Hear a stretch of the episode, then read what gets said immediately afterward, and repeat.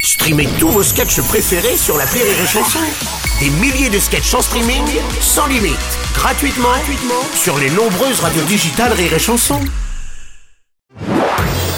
Marceau refait l'info sur Rire et Chanson. Les fans de Johnny ont rendu hommage hier à leur idole à l'occasion des 6 ans de sa disparition alors que viennent de sortir deux titres inédits et un nouvel album. Bonjour Bruno. Bonjour Renaud. Ouais, y a pas un jour, je pense pas à Johnny. Ouais. Même qu'on m'appelle l'idole du jaune. Ah oui, ça c'est sûr.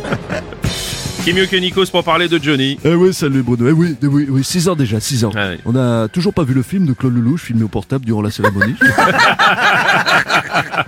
toujours pas. Non, c'est vrai, on n'a pas de nouvelles. 6 ans et, et toujours pas de reprise de Matt Pokora, ça c'est plutôt pas mal.